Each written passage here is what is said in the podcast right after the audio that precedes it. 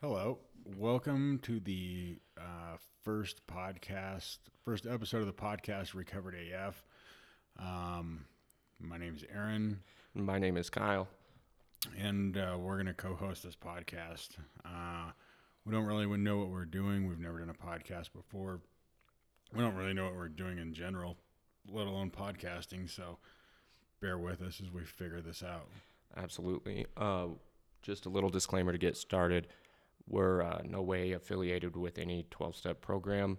Uh, we're just a couple of dudes that are in, in recovery, and we decided we were going to start a podcast and just start sharing some of our experience and see where it goes from there. So, Yeah, so how- this sort of all got came about was uh, we both enjoy listening to podcasts and listen to them a lot, and end up listening to some of the uh, same similar podcasts and enjoy them. And uh, we sort of both around the same time had a feeling that we wanted to start a podcast, but uh, we didn't really know what the hell to do it about. And we're not really anybody, and we're not you know famous comedians and stuff like that. So uh, all the podcasts that we like were already taken.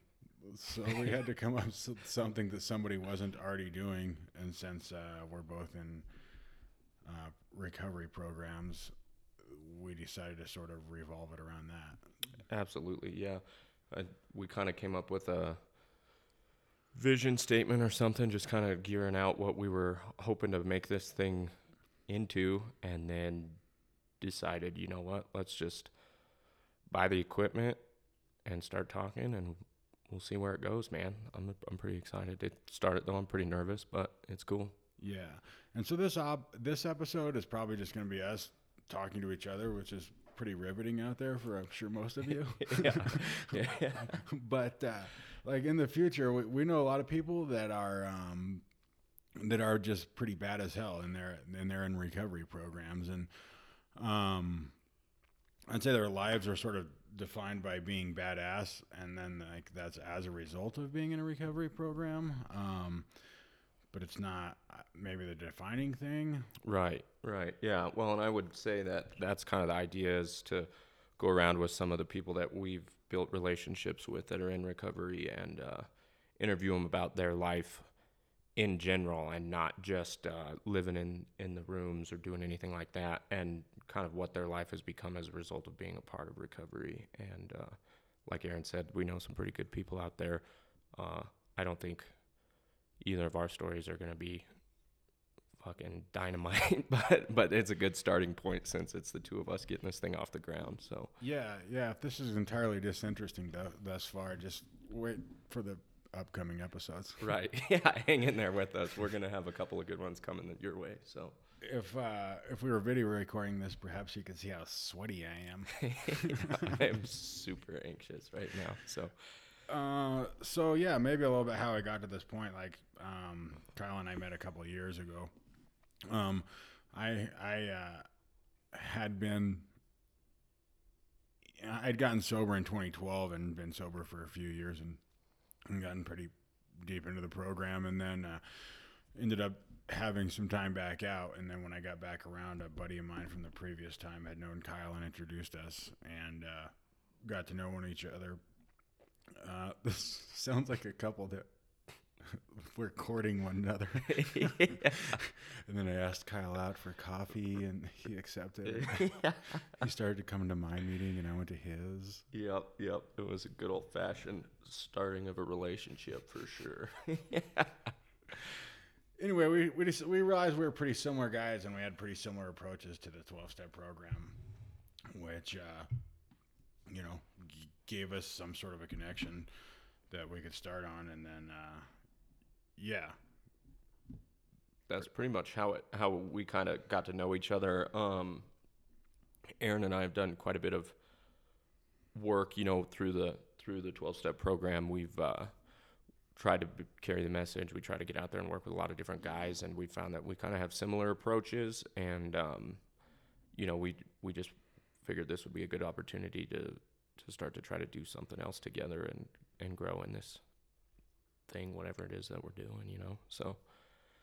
Um, but yeah, I, I came to uh, 12 step programs. I, I had no previous experience. I had no knowledge of what it was. Um, I went to a treatment center and didn't even know that it was a, a 12 step treatment center. I thought I was just going to be safe and protected for 30 days and then they were going to let me out. And that was not my experience. So, uh, but when I got out, I, I, I was hanging around for a while and then I asked a guy to, to be my sponsor. And that was the guy that ended up connecting Aaron and I. And so, um, after a couple of years of us kind of running around the, the rooms where we're from, we decided to uh, take this thing and launch it and I guess see what comes next, man. So, And like, um, Kyle and I are actually members of two different 12 step groups. Kyle's a member of a 12 step group that's a big book based group that revolves primarily around alcohol. And I'm a member of a 12 step group that's also big book based that uh,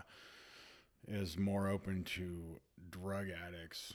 And, um, like the thing that we have in common, where whereas you know my thing, uh, especially latter in life, revolved around opiates. What we do have in common is the solution that we use that comes out of the big book, using the directions in the big book. So absolutely. I think for me, I don't know. For me, identification was important, and uh, um,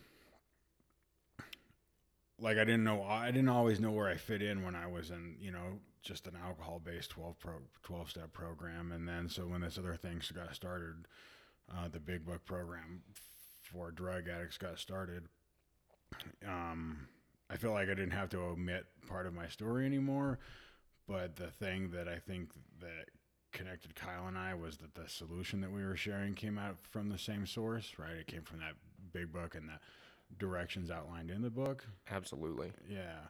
You should uh you should go into more detail of how you kind of got that 12 step program off and running here in here in town. That's that's a cool story that I think pretty valuable. So if you want.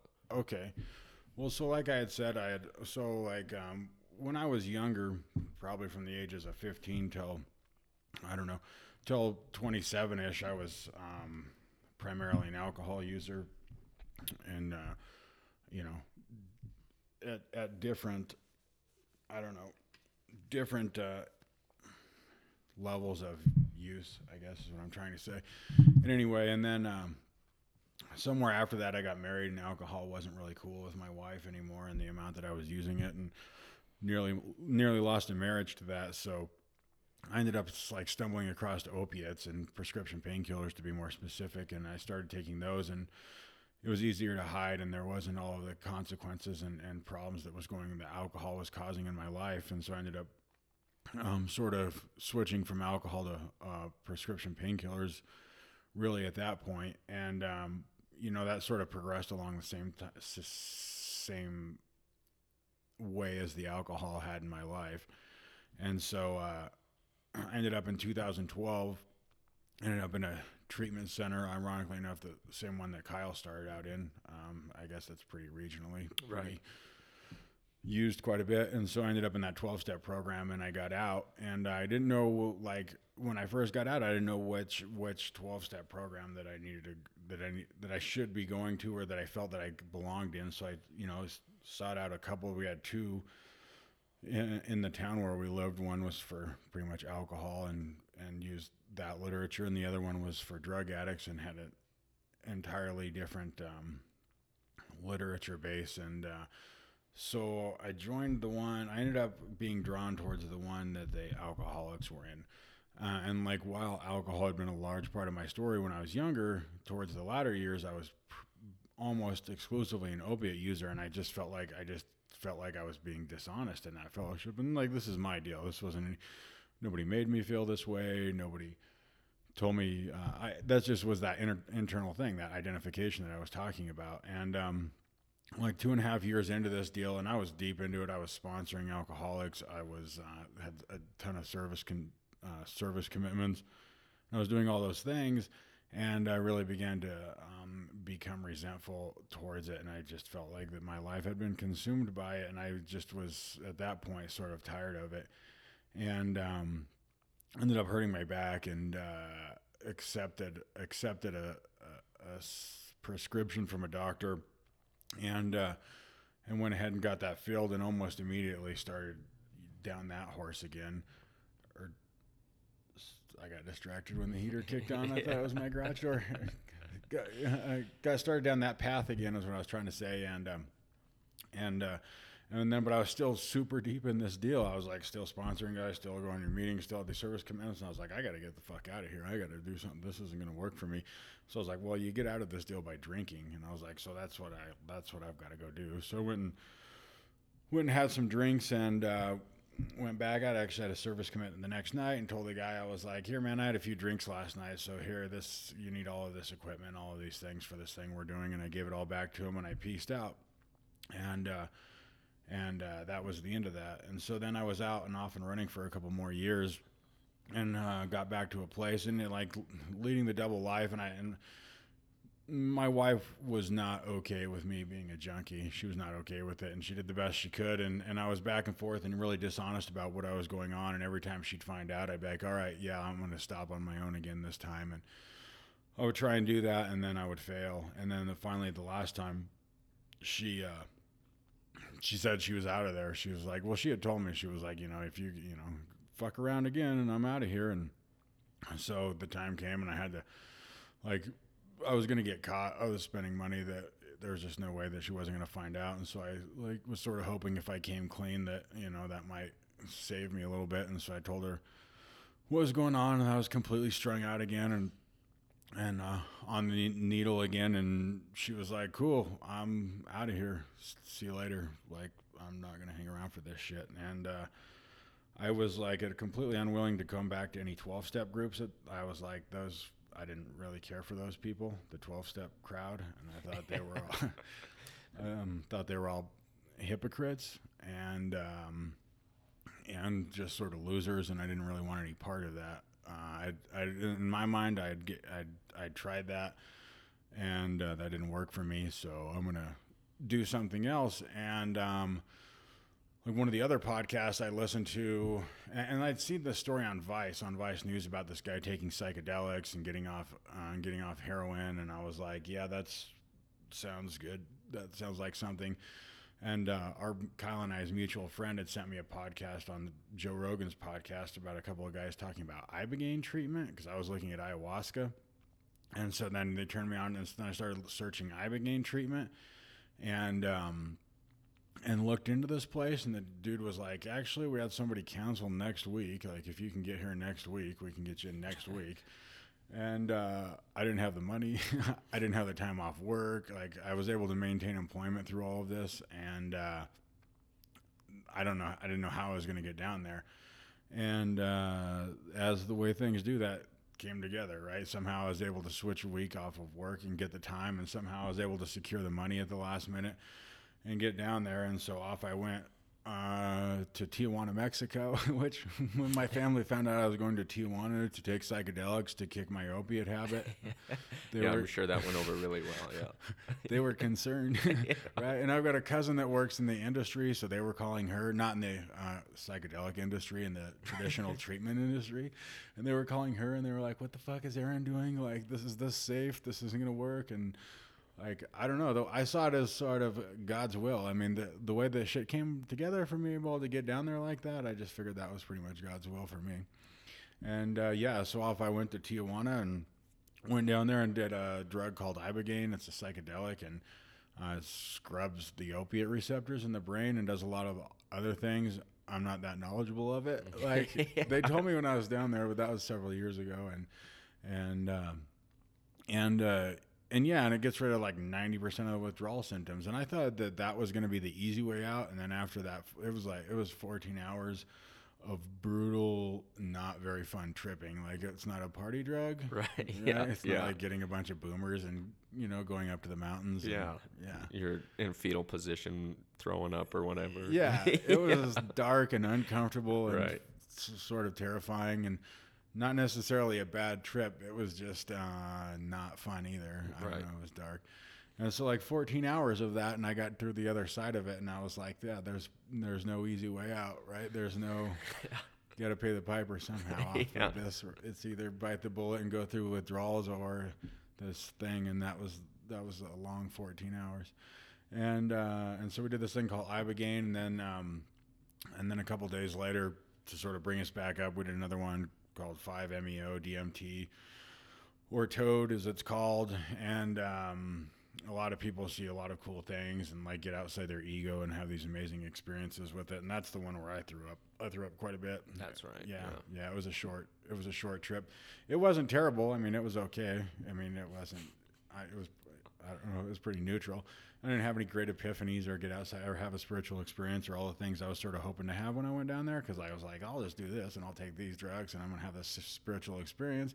I'm gonna get all the answers. Like again, it's just like me getting all the answers. I just want all the answers and then I'll come back and do the thing and I'll be great and it'll be fine and and uh, none of that none of that none of that happened and uh, but afterwards I was sitting out there talking to one of the employees and sort of had the realization that I had everything that I already wanted back here. Right. I uh, already had everything I wanted. I just had to, you know, went to Mexico and found that out. And uh, so I got, so I came back here and they sent me home with some ibogaine boosters. They're little micro doses of ibogaine, and they sort of sped me up and made me a little jittery and speed like and a little paranoid, sort of. And uh, so I got back on a Sunday. I was supposed to go back to work on a Monday. That wasn't happening.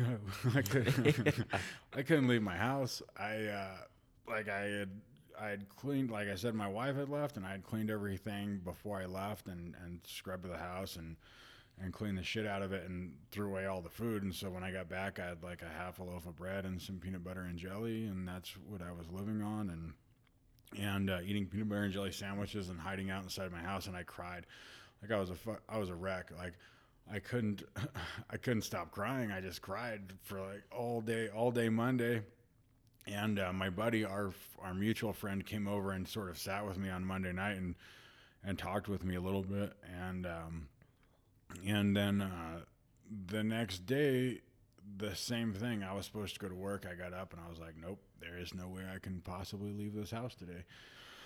And uh, oh, that's what happened though. The Monday night, the Monday night before the end of that Monday, after all of those things, I had a cousin who had gotten sober through a spawn. Am I? just going off too long? No, I think this is exactly what we should be talking oh, okay. about. So keep running. okay. It.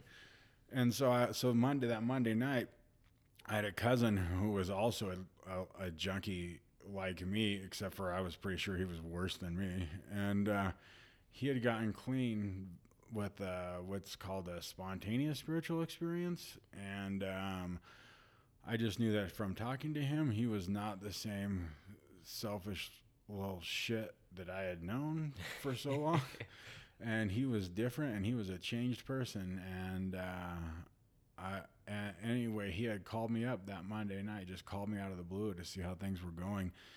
And uh, he started talking because like I didn't know what I was going to do when I got back. Like they told me that this would sort of like they called it an inter- addiction interrupter. They said this will buy you a little time, but like this is not a permanent solution to your drug problem. Is right. what they told me about this. And so he called me up out of the blue and had uh, told me uh, about how the last time he had tried to get clean and how he had put all of his resources, like our literature talked about, like, you know, marshaled all of his resources and, and, all of the will that he had into into staying clean and and made it a couple weeks and failed and then as a result of that like basically his experience with God and his spiritual experience, and then what that had to look like going forward. And it looked like whatever God required of him, he had to do, whether he understood it or not, whether it made sense to him or not, like whether he wanted to or not, and that he didn't really get to dis- he didn't really get to decide which instruction he followed and which instruction he didn't, because if he ignored what God had asked of him once like then he might do it again. And if he did it again then how long before he was just a example of self-will? Right. And so he got off the phone with me and uh, i was like well so i'm trying to figure out what i'm going to do i haven't considered god in all of this so and i had been agnostic several years prior the first time i got sober and um, then uh, my several years of sobriety i was no longer agnostic so I uh, I got down on my hands and knees and I asked God for direction, and it was sort of like what we had just talked about on the phone. And I was told God like, whether I'm scared to or not, whether I understand it or not, whether I want to or not. Like, I'll just do whatever you tell me to do. I just ask that you make your direction clear because I am a little hard headed. And before I had gotten to my feet, God had. I'd felt the strong like direction to call my old sponsor who lived several time zones away and on the East Coast, and we're Mountain Standard Time, and it was like 10 o'clock our time, so it was midnight his time. And I was like, well, that's doesn't make any sense at all, and I'm not going to do that. yeah, walking immediately. yeah. Okay, God, I'll do whatever, and then I get something. Like, well, I'm not going to do that though. doesn't make any sense though. yeah. Well, why would I do that? oh, that's awesome. And so, like, I got up the next morning, yeah. And so now we're back, and so I got up Tuesday morning, man, and I was supposed to go to work, and I was like, hell no. And I remember too, it was like so. It was this time of year and spring where we're at we get um, cold and wind and it was just one of those days where it was about 20 degrees and the wind's blowing 60 miles an hour and it's just fucking miserable. I was like i can't even go out there. I, can't, yeah. I can't even leave my house. Nope. And uh, so i called in and then i uh, i got that feeling again. So i called him. So i called my old sponsor who lived several time zones away. And uh, you know, started bawling immediately and oh, I don't know what to do. And he was like, well, would you, you know, like, are you thinking about coming back to the fellowship again? And I said, I don't even know if I qualify for that fellowship. I was like, every time the wheels come off, it's around the needle. And uh, he said, well, I'm expecting a call from this guy down in Texas today. Just they're doing this thing with this other fellowship where they're using the big book, but they're using it for drugs and they're having really good success down there. I'm expecting a call from him today. Just hold on a second. I knew who this guy was because when I had been sober the last time, I had listened to a bunch of his speaker tapes and used to get all fired up and wound up to listen to those speaker tapes. And then uh, my old sponsor just happened to be expecting a call from that dude that day. And I was like, oh, all right. Now I know why I was supposed to okay, now it's starting to make a little bit of sense to me, you know? And so he was like, just hold on to your shit, man. I'll call you back. And he called me back a couple hours later. And he said, Here, this is this guy's number. Call him today. If he doesn't answer, leave a message. So I got the phone and I, and uh, I just put the number down. I was like, "That's just not now. I can't call right now. I'll know when I I'll know when I should call because I knew that guy was busy." And then I don't know what it was. A couple hours later, I was like, "Okay, now I, now it's time to call." Picked up the phone, called that guy expecting to get his voicemail, and he answered. Like my first words were, "Bear with me, I can't hardly talk." yeah. Because I'm like choking back tears, trying, you know, it's like this is not the way I want to introduce myself to somebody, right? right. Yeah, a guy that you and I both listen to a lot of, kind of look up to, and you call him and you're about to cry, yeah, bawling like yeah. a child. yeah and he was like, "Well, what are you coming off of, buddy?" And like, yeah, that's a good accent. Yeah, yeah. and uh, and uh, I said, just like I went and did this ibogaine treatment. I was doing you know a lot of Dilaudid's and some heroin, and, and just hold on a second. And I sort of told him what was going on. He asked about these other fellowships, and I was like, "Yeah, I don't know. I don't know, man. I, I don't know about those other fellowships. I'm sort of a big book guy." And he was like, "Well, why don't you start this one?" And I was like, you want me to start a fellowship? yeah, and you're at this point how how sober? Seven days, maybe. No, two two well, days. Well, because you used a couple of the boosters, yeah, right? Yeah, so, so they sent me home with some ibogaine boosters. I'd used the one the day before. It had probably been like um, I think we did the DMT on a Friday and this was on a Tuesday. Right. So so you're a couple of days yeah. at most yeah. removed from any substances. Yeah. yeah. And getting direction to start a fellowship. Yeah. yeah. And like at this point I'd still been unable to even leave my house. I um, was gonna have to because I was getting low on jelly. Yeah, that's what I was gonna ask too. I was like, you got to be about out of food at this point. Yeah, that was my food supply. I'm running out of jelly, and I can't. I'm too fucking scared to even leave my house to go buy food to put into my system, and um, buy my house alone by myself, and uh, and he tells me to start this fellowship, and I'm like, dude. Uh, think maybe I should, I don't know, get a sponsor and go through the work myself. And like, you know, two hours ago, I had finally sworn off 12 step groups, you know, like I'm done with this stuff, right? Right. Now you're telling me to start a, a fellowship. and he was like, "Yeah, I'm sure you half-ass some shit on the way through, get another, get a sponsor, and go through the work, but you need to get out there and start working with other addicts." Right. And so I was like, all right. And this was it. And like, whatever it was, like 12 hours before or 16 hours before, I had made this deal with God and said, I'll do whatever, I'll do anything, and I'll, I'll, I'll do anything you tell me to. And he told me to, you know, call my old sponsor, which didn't make any sense. And then I called my old sponsor who told me he was expecting a call from this guy. And I was like, okay, now it's starting to make a little more sense. And then this guy's like, yeah, that's cool. Just start this fellowship. And then so, I was like, all right.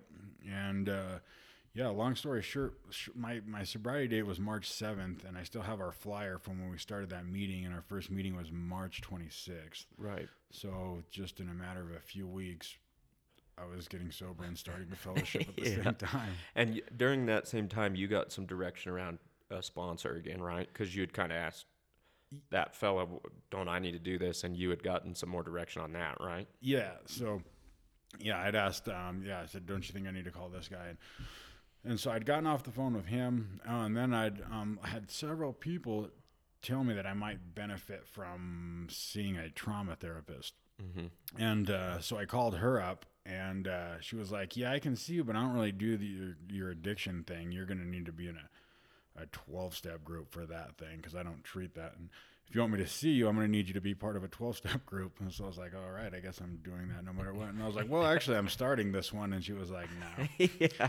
no, dude, I need you to be like in a real one." Yeah, how, I can only imagine what she's thinking. She's like, "This fucking guy." It's like, "Well, I'm gonna start one. I'm gonna be the only guy there, but now I can qualify, right?" yeah. I'm gonna show up to a room by myself every Sunday for six months, so I got I pretty much got that 12 step thing down. yeah.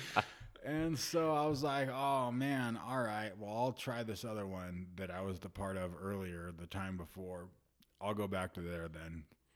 And, uh, and so I got off the phone, and another really cool thing talk, happened that I don't really talk about because, like I had talked about, I didn't always feel like I qualified for that fellowship because my drinking had happened when I was so much younger. And uh, after I got off the phone with her, I sort of got a real clear look of what my drinking had looked like, and uh, that weight has sort of uh, lifted. And I was like, oh, I do qualify for this fellowship. Like, oh, I can see now. Now it makes sense.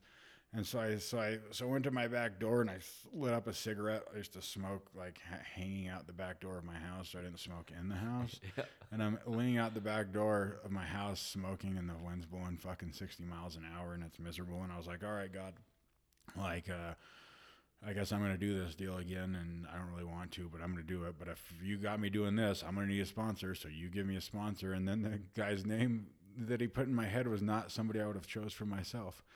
Right. yeah. He's, uh, you know, I, to be honest, I was just, I was afraid of him. You know, he can be very direct and he can be very blunt and straightforward and, and, and sort of loud. And I think he would tell you all of those things. Absolutely. And Yeah. he doesn't pull any punches at all, which is intimidating but super valuable. Yeah, So, yeah. And so I was like, and that's the only name that was in my head, and I was like, oh man, come on. and so uh, yeah, so I called that guy up, and he had texted me when he found out because like.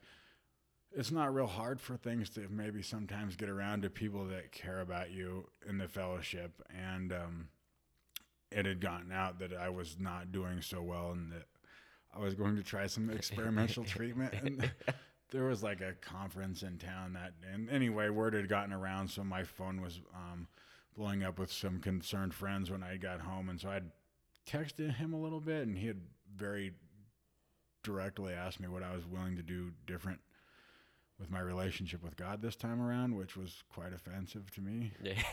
yeah, calling you on your shit immediately. Yeah, yeah. and I was like, "Fuck this guy." And then, like 24 hours later, I have to call him up and ask him for his help.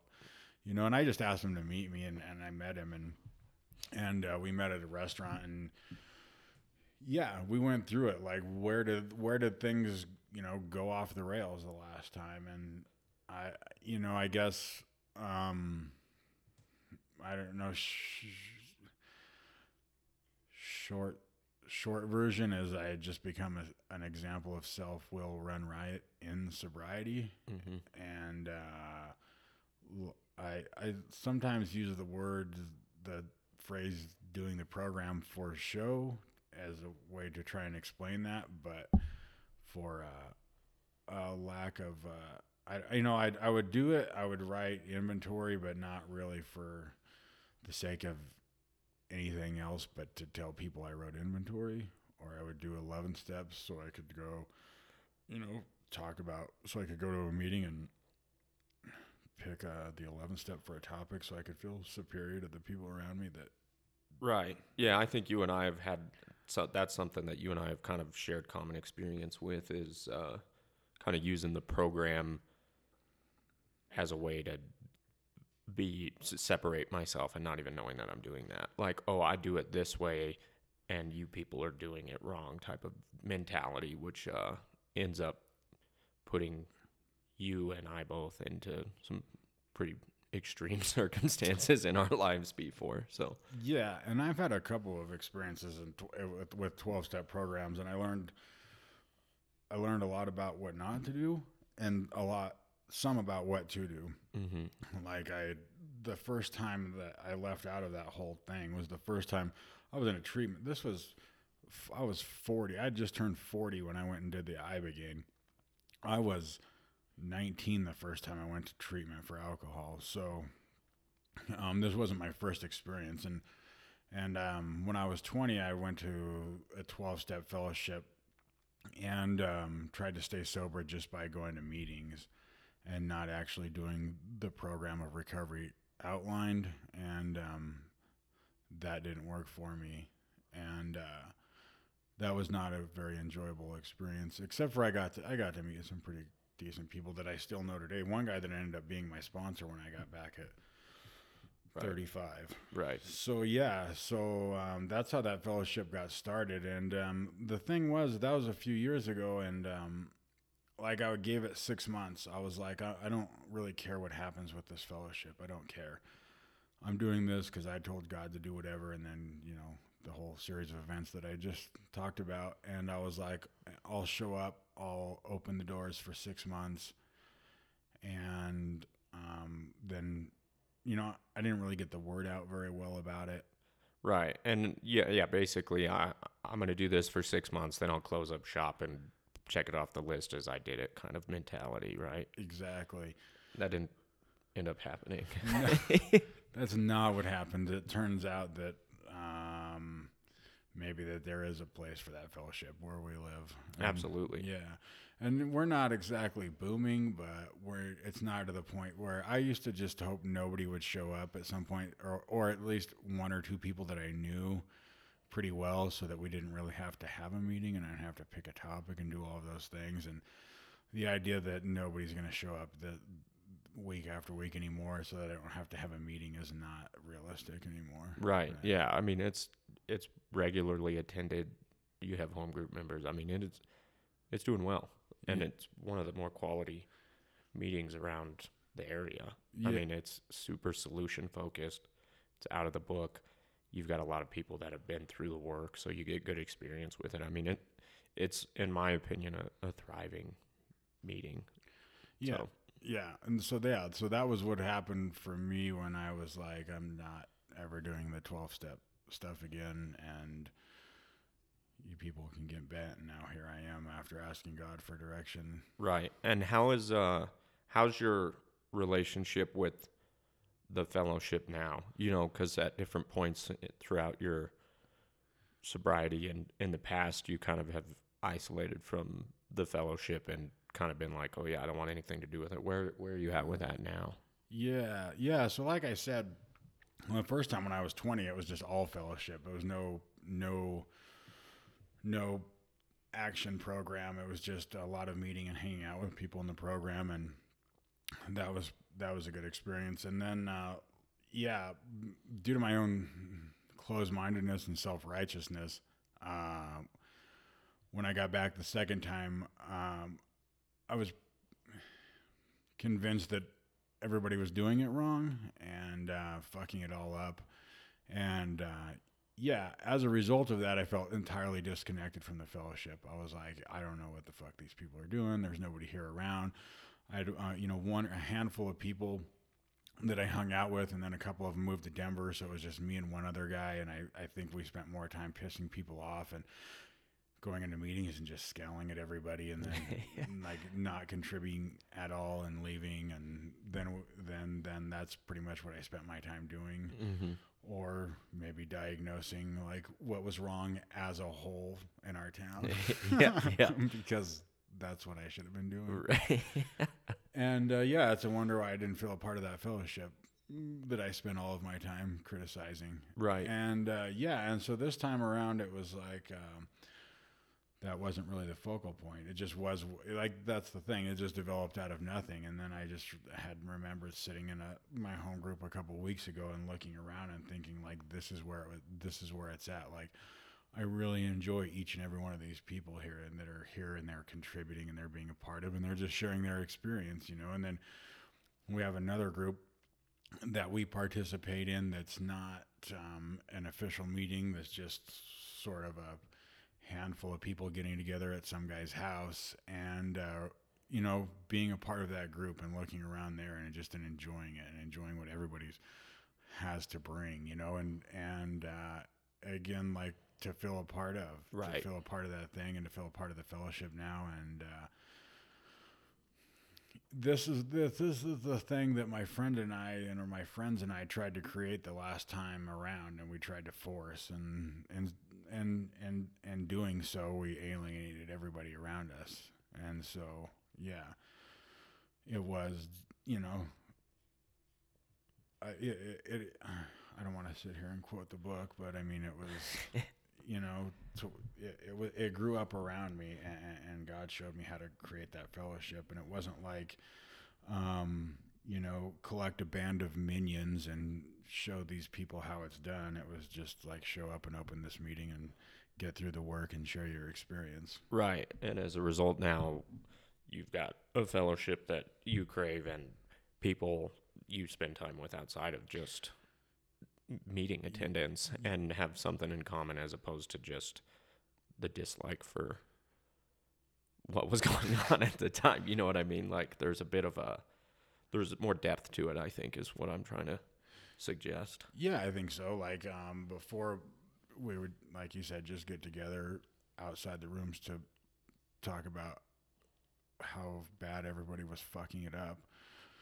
And uh, yeah, this time we, uh, you know, like get together and hang out in a way that is a little more natural, and we start podcasts and we watch UFC fights yeah, exactly. Yeah.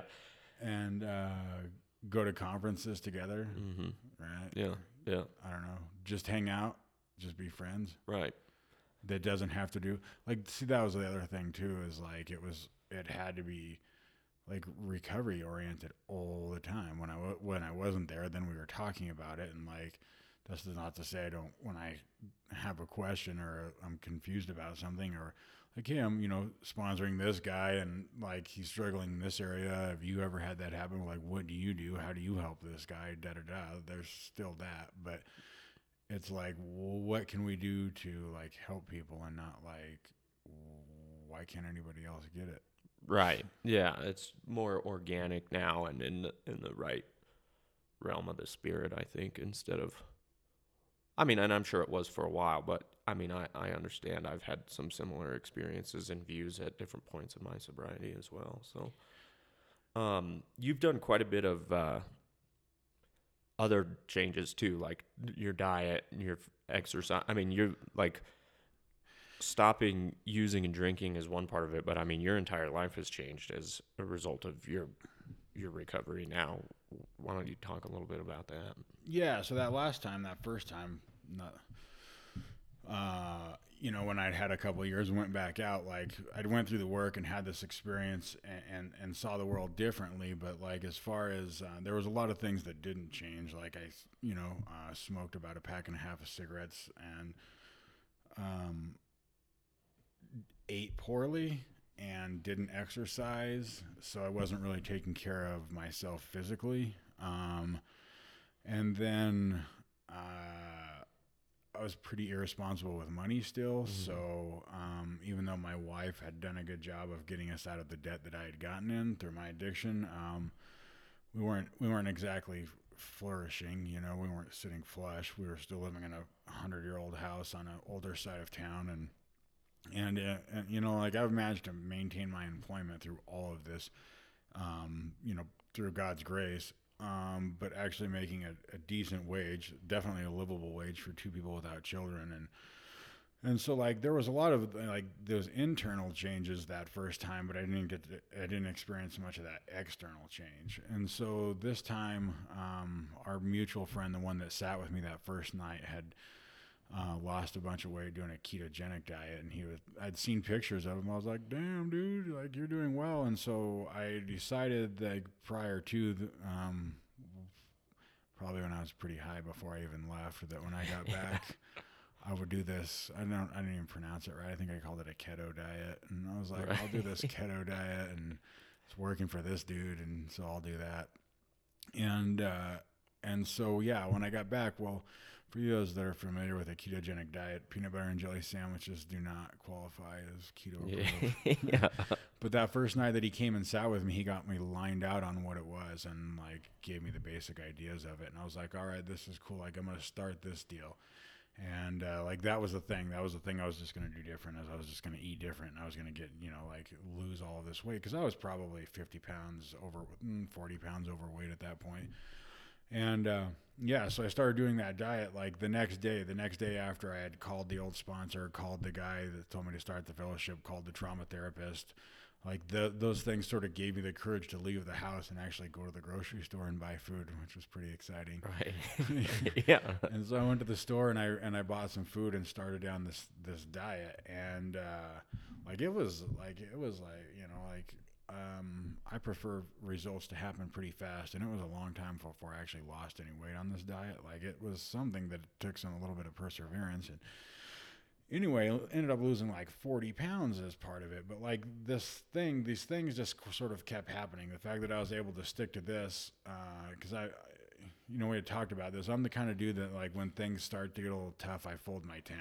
Right? Some right. people dig in, some people go hard, some people overcome. I quit. Right? I'm like, fuck this. This is hard. I'm I'm I'm okay. It's not. I'm no thanks. You're right. Yeah. And um, and so, but like, even though I wasn't having the, the results on the scale, I was starting to feel better. And um, like, I was actually able to stick to it. Like, that was a thing. It was something I was able to stick to. And, um, and then what happened was actually a weird thing. Like I said, I smoked a pack and a half a day, and and, uh, and it was like May of that year. Uh, my grandfather ended up passing, and and uh, I've I've had a back surgery and had some back problems, and anyway, my back went out like the the night before his funeral, and it crippled me and I could not get up and I could not walk. I sort of got a suit on, but I couldn't even I couldn't ride in a car. I mean, I was I couldn't do anything. Right. And so I missed my grandfather's funeral because my back was all fucked up. And like I, had read and talked about that smoking was really bad for your back because it restricts the blood capillaries to the back and all of that. And I was like, I'm not missing any I'm this is I'm not missing any more shit, man. Right. Like I'm done with this. And I actually went and got hypnotized uh, down in Fort Collins, and I'd done it before, but um, yeah. So then, so then I was, you know, whatever, uh, several couple months into my sobriety, I was eating differently. I was starting to lose a little, a little bit of weight, not a lot, and then I quit smoking, right? And like, okay, so now I've done two things, and like, this is not me. This is not who I am. And like, I don't really want to take too much credit for this thing because this is me after getting through the work. This is me after tapping into the power source, you know? Right. Yeah. Yeah. You had gone, at that point, you had already gone through the work with your sponsor at the time and, and we're kind of uh, relying on a power now. Yeah. starting to put it into other areas of your life, not just not drinking and using. Yeah, this isn't just me nutting up and yeah. Oh, I'm just gonna do it different this time. Yeah, like, right. Oh, yeah, I wish I could fucking do that. Yeah, you know. But yeah, this is all shit I had tried and failed at for numerous times. Right. Know, who, who, knows how many times, right? But this is through the work, spiritual experience, tapped into that power source, um, like getting to experience life a little bit differently. But then, I, as a result of that, then I do that work, and then I get a little bit of confidence, and I'm like, oh, now I can eat differently. Now I quit smoking, and now what is the next thing? And like um, because I was living by myself still, because my wife had left me, I learned the, all of the things that a person has to do when they're an adult, and one of them is get the mail. yeah, Because that was wife's job. Like everything was wife's job, except for shoveling. I got that. right. Just probably because of my job. Except for today. Yeah.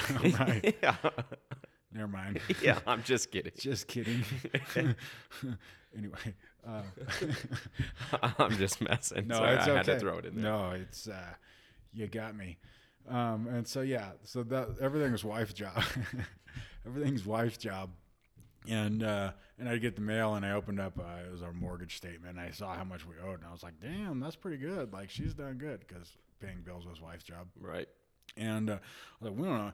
And, and one of the guys that I went to treatment with the first time was a financial advisor. And so I called him up. I was like, hey, dude, like, I don't know. Like, this is all I owe on my house. And, like, I think I could probably sell it for this much. And what should I do? And, like, then I could, because we had credit card debt and the debt that I had taken on to take that Mexico trip and just, you know, debt. And then, uh, he sort of lined me out on what I could do. Right? He didn't tell me what to do, but he was like, "This is a pretty standard option for people." And so then I um, started looking at it and thinking about it and adding shit up. And I called my wife because she was living with her parents. I was like, "Hey, what do you think if we said sell the house? We could do this, this, this, and this." And uh, I was like, "Because either way, whether you just end up leaving me, we're gonna have to sell the house." And then if we stay together, we can just start in a new house. And it was like this cool thing. And she was like, uh, "That seems she knows." okay. She We- had grown accustomed to Yeah. Aaron of the past, right? Yeah. We, we had so much shit that needed done around that house one time that I wouldn't do that she hired a handyman to come do all of the shit. I was so offended too. Oh, was I like- would be too, I was like, I'm the man of this house. And she was like, well, fucking do something, guy. right? what a good move. she hired a handyman because I wouldn't do anything, and now I'm telling her because you know uh, the house. I mean, it wasn't falling apart, but there's just stuff that happens after 15 years in a house that you know that doesn't get fixed, and door handles and right.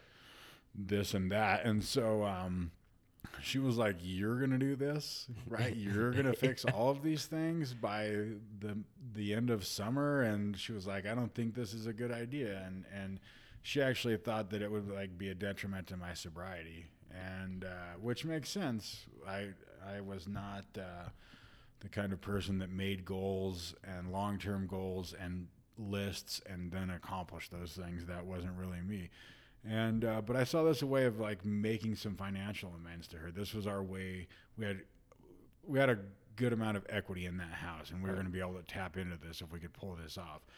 And uh, and sort of reluctantly she was like all right i guess if you think so. And then i made a plan. I was like i didn't make the whole plan. I was just like okay what's the first thing? I'll, well i'm going to need supplies and i'm going to need somewhere to put them so i'm going to need some room in my garage which was a fucking dump site yeah. Yeah. and so I was like, okay, first thing I have to do is clean out the garage. And like that weekend, I cleaned out the garage. And then it went to the next thing and the next thing and the next thing. And before we knew it, sure as shit, on time at the end of August, we had that house up for sale and it sold in a couple of days. Right. Yeah. Because I remember when you and I kind of started being around each other quite a bit, you were working on your house. I mean, like around the clock. Basically, when you got off of work or when you were on the weekends, it was, I'm like, hey, dude, what are you doing? And you're like, oh, I'm working on my house. Yeah. Oh, I'm doing this. So I remember thinking, like, holy shit, man, like, this dude's to pull it off or or my other thought was maybe he doesn't know what he's doing so it's taking a really long time to work on it There was both. yeah, but but then yeah, I mean, I remember you being like, "Yeah, it's ready," and I was like, "Fuck, man, that is so cool! Like, that's awesome." So I remember that time period. Yeah, Yeah, dude, that was probably the first time in my life at the age of 40 that I had made a plan, stuck to it, and finished it. right, and followed through on some execution. Yeah. Yeah, I was in my brother-in-law's house. He was like, "I'm great at getting shit 80% done." And I was like, "Yeah." yeah, you're like, "Shit, that's a lot." Yeah, like, Congratulations. Yeah. Might as well be finished. right. That's good enough. That's what I call that. yeah, exactly. oh, that's funny. Yeah, and so uh, and so yeah, we got that finished and, and it sold, and uh, yeah, we were able to, um, you know, like fortunately gain some financial security, right? Pay, Right. Pay off that debt, put some money into a new house, and uh, and uh, f- for the first time in my life, uh, I don't have to on a weekly basis worry about and pinch pennies and you know do those things Right. right, I don't spend extravagantly unless my bike breaks Right. I was gonna say, unless it's something you really want. Yeah. unless unless uh, they're fantastic shoes.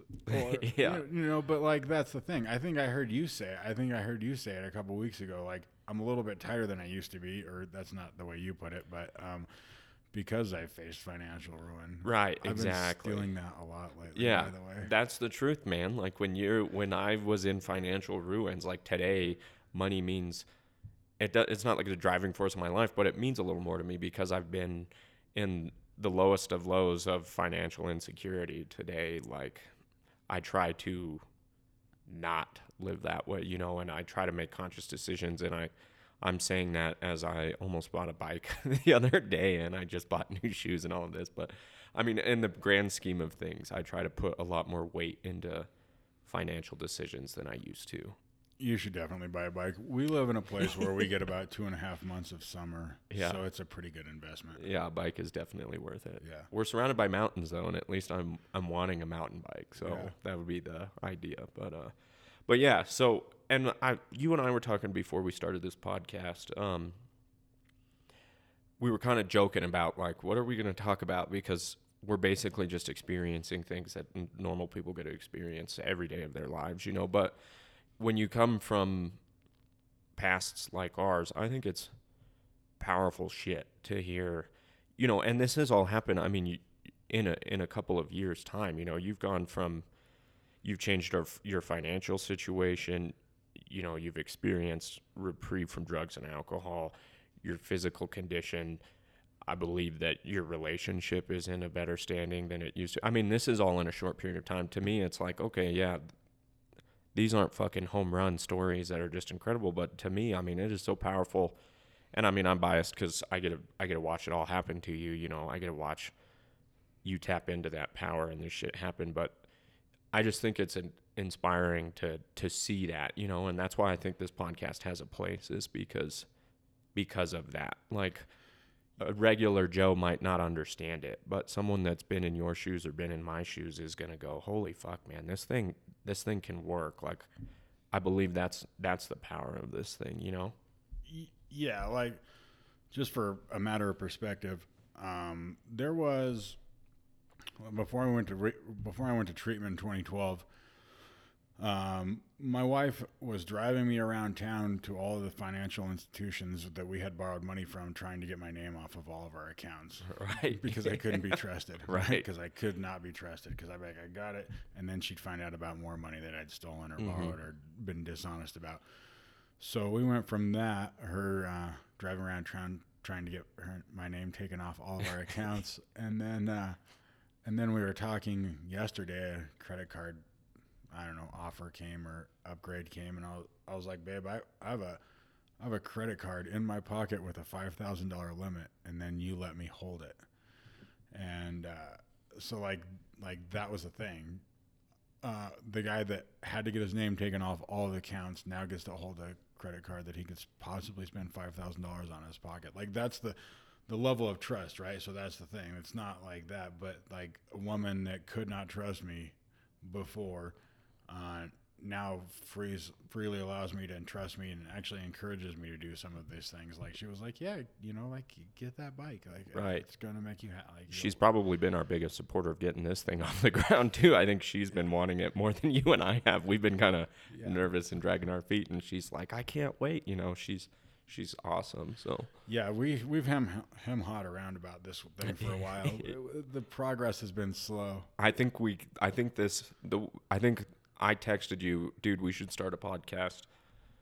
It had to have been a, a what two months ago, maybe six weeks. I mean, it's been maybe even longer. I don't know. It's been a while though. And then it was like, yeah, that's awesome. And then we kind of talked about it, and then we finally pulled the trigger on purchasing equipment, and it was like, all right, we're in. And then even today was like, hey, dude, do you want to do anything else other than this? And then it was like, you know what? It, I felt immediately shitty afterwards. So it was like, we gotta just, we gotta move forward. So Yeah, that's the deal, man. This is sort of scary. Like, um, I don't know. Again, going back to the person I've been my whole life, it's this thing where I, you know, like it's just better not to try than to put yourself out there and like this is gonna be out on the internet for anybody that wants to listen to. Call up and tell us how fucking terrible we are, and that's okay.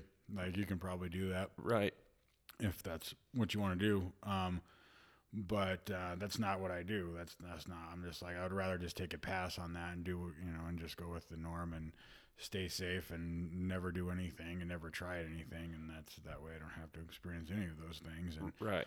for us to be sitting here actually putting something down and recording Yeah, we're 55 minutes into this thing, dude. Yeah. that's, that's why I kept I was like I just took a picture and sent it to Megan Oh, because I was like, we're like, we're killing this thing. Yeah, so- I was wondering because I I like to talk a lot as much as I don't really want to talk right now because I'm nervous. Like outside of this, I'll never shut the fuck up. Right. So Well, I, it's I didn't great because I didn't talked want for. to.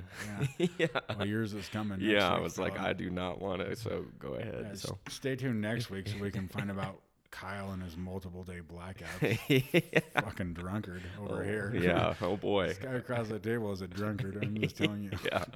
So, um, but yeah, I, um, I just, like I said, I just think it's, it's awesome. A to, to get into some of this stuff, to experience it, to hear your story, you know, and what we'll, as we keep doing these things, more and more will come out and we'll be able to share more and experience and stuff. But before we wrap up, I wanted to, uh, I wanted to talk, have you share a little bit about working with others. I mean, I know you and I both believe that that's, that's crucial part of, of, of the program and a part you and I really try to uh, to try to throw ourselves into.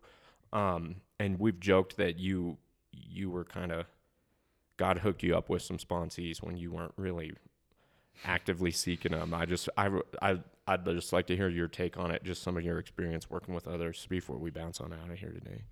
Yeah, so like um from the from the time that I got sober the first time and then the time I got sober this time, it was impressed on upon me that the twelve steps important. It's an important part of this program, and it's the thing about it is is it's scary. Um, there's a lot of responsibility, I guess, that comes with with doing that, and somebody asking you for help and to be a part of their life. Do I need to be closer? It sounds like it's echoing less. Does it matter? I think you're good. Okay. I like the sound of it. Mine echoes too, but you're good. Now that we're 58 minutes into yeah, we're like, hey, maybe we should check our sound. what about the audio? No. Um, and uh, and and uh, so I got the experience of doing that, you know, uh, early on the last time, and then um, like I said, when I called that dude that told me to start this fellowship, he was like, we'd we'd we'd shared a sponsor, I think, and he.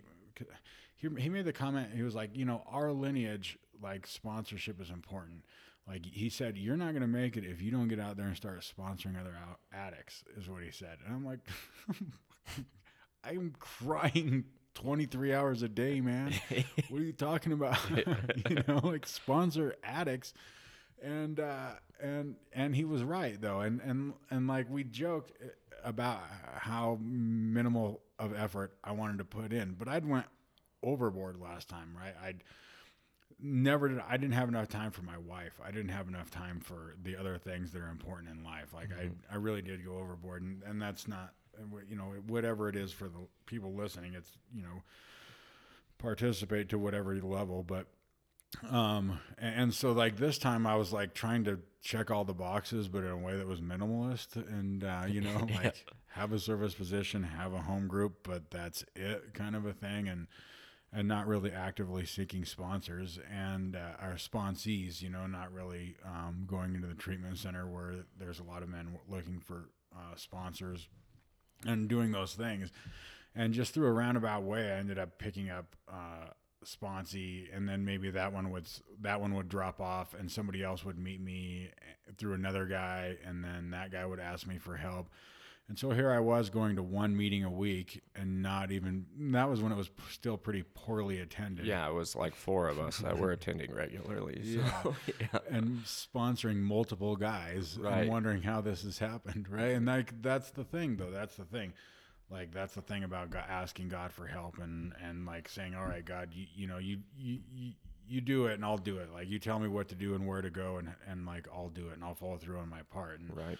Like that was that thing and i told god that i'd do that and god was like all right man like you don't need to be in a meeting all the time. You don't need to max your life out with these things but you do need to do all 12 steps and i'm going to put these gentlemen in your life for you to try and help you know and like it is like it's uh, it's still today like it's still today. I had a couple weird experiences this week with people that i have sponsored or do sponsor and like i don't know it made me almost a little gun shy again like Mhm. you know am i helping these guys like what is my role in doing this and um you know. So like it's, uh, I don't know. The twelve step is,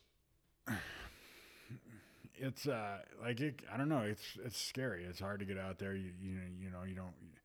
I just have to remember that this thing is about um, those people and their relationship. If this thing is about me and my relationship with God, then this thing has to be about them and their relationship with God. And like, it's a good reason for me to stay in the book and not be a you know a life counselor or a career counselor or a lawyer or a financial advisor or any of those things. Like, I have instructions on how to do the steps. They're written down. It's you know it's it's it's an instruction manual that I can just use over and over and over again. So, um, it takes me out of the equation, I guess, for back of letters, you know, lack of a better term. But yeah, like from the very get, I was again this time, you know, and it was like I could almost see it coming. You know, there was an addict in one of our other meetings, and and he, I invited him to the DAA, and I knew like as soon as I sent that invite out, I was like, God damn it, Yeah. pick up another one, right. yeah. and uh, I had to go speak at that at, at the treatment center we have in town, and I was sure that was going to result in some, and it didn't. And then if, I thought it was me, of course. Yeah. but then, I, like a month or two later, one of the guys that was in there had asked me for help, and yeah, Yeah, it just seems, you know, being on on the outside, it just seems like you just continue to keep doing the thing, you continue to keep living the program, you continue to keep applying it to all of your life, and then sporadically, this guy pops in. You know what I mean? And it, I don't know. To me, I feel like a lot of uh, a lot of my recovery has been based on going out there and trying to make shit happen. And what I've seen in in your experience, watching yours, is like God keeps hooking you up, and I believe that He'll do that for anyone. You know, like you just keep doing the thing, and and your good good things will come. You know, and it's cool to watch that. And your your experience with working with others is a good example of seeing that shit unfold regularly you know it's just it's inspiring to watch and just know oh yeah i just got to have faith and keep marching forward and and things will come to pass so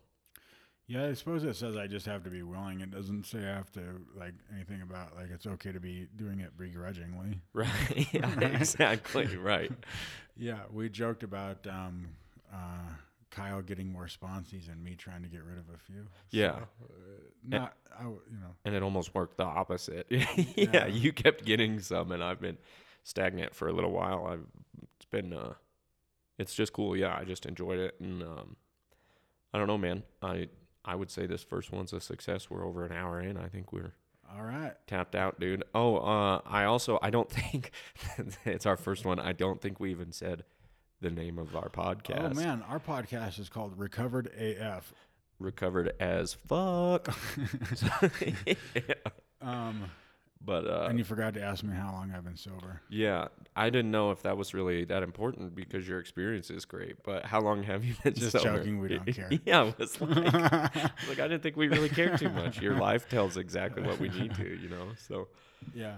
All right, man. Uh, I say we uh, we end this thing and try again next week. I guess we'll. And I think we're gonna have to have like an email address and all of those things once we actually publish this stuff. So if you want to email us and just tell us how terrible we are, just wait wait a few weeks first. We alcoholics are sensitive people. Right. Yeah. Take it easy on us the first couple, and then you can rip us to shreds or whatever it is that you want to do. Then just hammer us after that. absolutely. All right. Uh, I'm gonna go ahead and stop this sucker, man. That was awesome. Good work. Uh, cue the bumper music.